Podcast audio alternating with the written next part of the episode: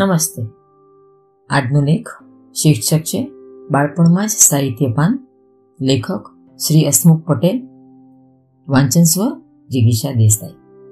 આજનું શિક્ષણ બાળકમાં સાહિત્ય વાંચનના શોખને જગવી શકે તો શિક્ષણનું ધ્યેય સંપૂર્ણપણે સિદ્ધ થયું ગણાશે. કારણ કે સાહિત્ય રુચિ અને વાંચન વ્યક્તિને કલ્પનાની પાંખો આપે છે. આવી વ્યક્તિ સ્થળ, કાળ અને સાધનોની મર્યાદાઓથી બંધાશે નહીં. તે આ મર્યાદાઓને અતિક્રમી જઈને સમાજને આગળ લઈ જશે. તેનામાં સંવેદન તત્વ ભર્યું ભર્યું હશે.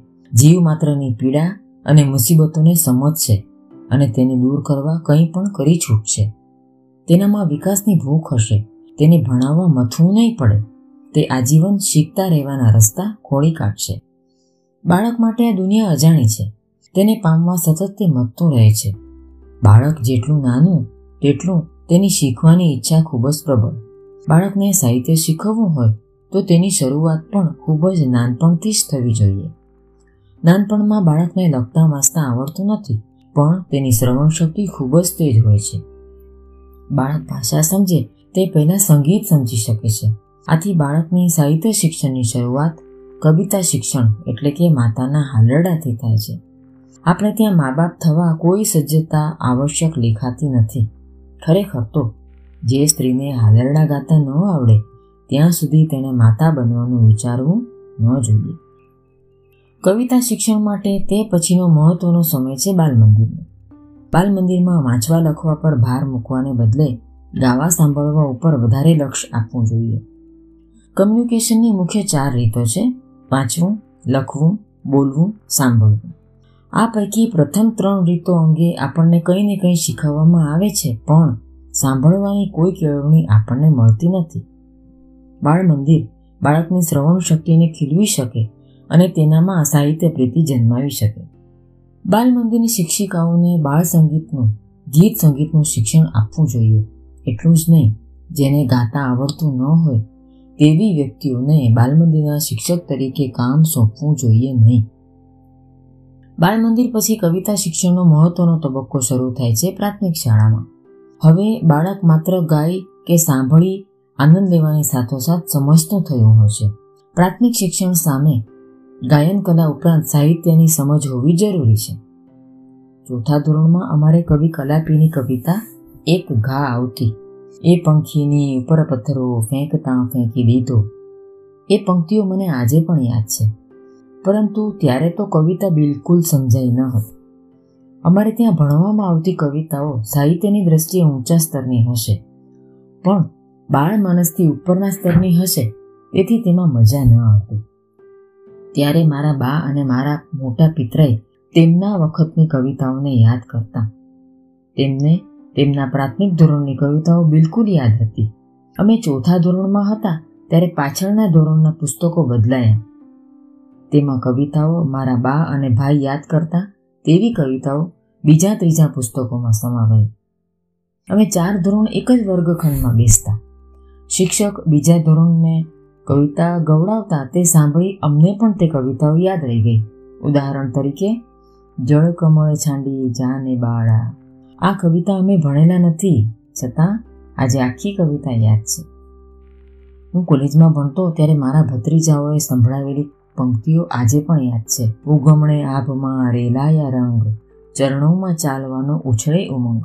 પંખીની પાંખમાં નાનકડી ચાંચમાં લહેરે છે વઘડાના ઝરણાના ગાન. પ્રાથમિક શાળાના મારા અભ્યાસકાળમાં કવિતાઓમાં ધ્યેય તત્વ ખૂટતું હતું.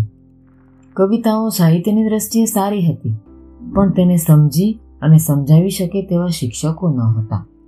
આઠમા ધોરણમાં હું વિસનગર ભણવા ગયો, ત્યારે ગુજરાતી ભાષાની કચાશ ઉડીને આંખે વળગી. મહેસાણા જિલ્લામાં અમારી જેમ પાંચથી સાત ધોરણોમાં ગુજરાતીના બે પેપર ન હતા. છતાં, પહેલો નંબર લાવનાર મારું ગુજરાતી ત્યાંના સરેરાશ વિદ્યાર્થી કરતાં પણ ઘણું કાચું હતું. આ કચાશ છેક સુધી ચાલુ રહી. દસમા અને બારમા ધોરણમાં કુલ સિત્તેર ટકા લાવનારા મને ગુજરાતીમાં અનુક્રમે એકાવન અને અઠ્ઠાવન ગુણ જ મળ્યા. દસમા ધોરણમાં અમારા વર્ગ શિક્ષક અને ગુજરાતી શિક્ષકે કવિતા અને પાઠ ભણાવવાની સાથોસાથ સાહિત્ય અને સાહિત્યની રસભરી વાતો કરી. સાહિત્યમાં રસ પડવા લાગ્યો. હું શાળાની સામાન્ય લાઇબ્રેરીમાં સાહિત્યના ચોપાનિયાઓ વાંચતો થયો. છાપાની સાહિત્યિક કટારોએ આ સાહિત્ય રસને પુષ્ટ કર્યો. સાહિત્યએ મને પાંખો આપી.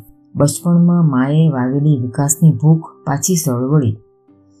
મને ઇજનેરી કોલેજનો વિદ્યાર્થી જીવન ખાબોચિયા જેવું લાગવા માંડ્યું. હું વડોદરાના મધ્યસ્થ પુસ્તકાલયનો સભ્ય બન્યો. નિયમિત વાંચતો થયો.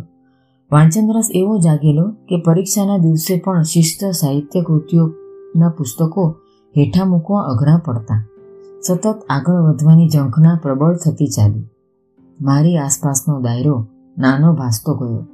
નર્મદા યોજનામાં ઇજનેર થવા ભણવા ગયો હતો, પણ ઇજનેરની નોકરી નાની લાગવા માંડી. સિવિલ સર્વિસ પરીક્ષા આપીને છેવટે આઈપીએસ અધિકારી થયો. બચપણમાં માતા પિતા પાસેથી મળેલા પ્રામાણિકતા, સાદગી અને સેવાભાવ ઉપરાંત સાહિત્યએ બક્ષેલી સંવેદનશીલતાએ પોલીસ અધિકારી તરીકેની મારી સફળતામાં મહત્વનો ભાગ ભજવ્યો.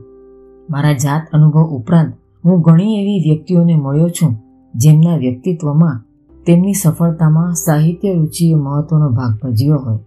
ઘણીવાર એવું થયું છે કે કોઈ વ્યક્તિની સક્રિયતા તેના વ્યક્તિત્વથી અંજાઈએ પાછળથી ખબર પડે કે તેને સાહિત્ય કલામાં રુચિ છે. આપણે આગળ જોયું કે બાળકના કવિતા શિક્ષણની શરૂઆત માતાના હાલરડાથી થાય છે. આપણે એવા મા બાપ તૈયાર કરવા પડશે જે બાળકમાં સાહિત્યના સંસ્કારો રેડી શકે. કોઈ પણ જાતના સ્નાતક અભ્યાસક્રમમાં સાહિત્યનું પેપર અચૂક હોવું ઘટે બાળકમાં સાહિત્યના સંસ્કારો રોપવામાં શિક્ષકોની મહત્વની ભૂમિકા છે. માધ્યમિક શાળાના ભાષા શિક્ષક જે તે વિષયમાં સ્નાતક થયેલા હોય છે અને તે વિષયને કેવી રીતે ભણાવવા તે બીએડના માધ્યમથી શીખેલા હોય છે. પ્રાથમિક શિક્ષકો માટેના પીટીસી અભ્યાસક્રમમાં સાહિત્યનો વિષય હોવો જરૂરી છે. ઉપરાંત, એ વિષયો બાળકોને સાહિત્ય કેવી રીતે ભણાવવું, તેઓમાં સાહિત્ય અને સંગીતની રુચિ કેવી રીતે કેળવી શકાય, તેનું શિક્ષણ તેમને મળવું ઘટે. તેઓ કવિતા ગાઈને ભણાવી શકે તે માટે તેમને ગાવા વગાડવાનું શિક્ષણ પણ આપવું જોઈએ. બાળ મંદિરના શિક્ષકો માટે તો આ ઘણી મહત્વની બાબત ગણાવી જોઈએ. આવી વ્યવસ્થા હોય તો તેનું હાર્દ સમજી, તેનો મહત્તમ લાભ લેવાની જવાબદારી આવી કોલેજના શિક્ષકો અને સંચાલકોની છે. આવી કોલેજોમાં સાહિત્યકારોને વિદ્યાર્થીઓ સાથે સાહિત્ય ગોષ્ઠી ગોઠવવી જોઈએ. આસપાસમાં સાહિત્ય પર્વ એવા કાર્યક્રમો યોજાય તો કોલેજના વિદ્યાર્થીઓને લઈ જવા જોઈએ. શાળાઓની પ્રાર્થનાઓ પણ કાવ્ય પઠન અને શિક્ષણનું માધ્યમ બની શકે તે માટે શાળાઓ પાસે પૂરતી સામગ્રી હોવી ઘટે એટલું જ નહીં, દ્રષ્ટિવાન શિક્ષકો અને આચાર્યો તેનો મહત્તમ લાભ લઈ શકે.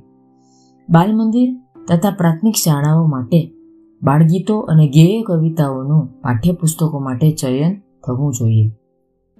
તે પ્રક્રિયામાં જાણીતા કવિઓ અને સાહિત્યકારોની મદદ લેવી જોઈએ. તેમની લાઇબ્રેરીમાં ગીતો અને કવિતાઓના પુસ્તકો ઉપરાંત તેની કેસેટો, સીડીઓ અને તેને વગાડવાના સાધનો પૂરા પાડવા જોઈએ.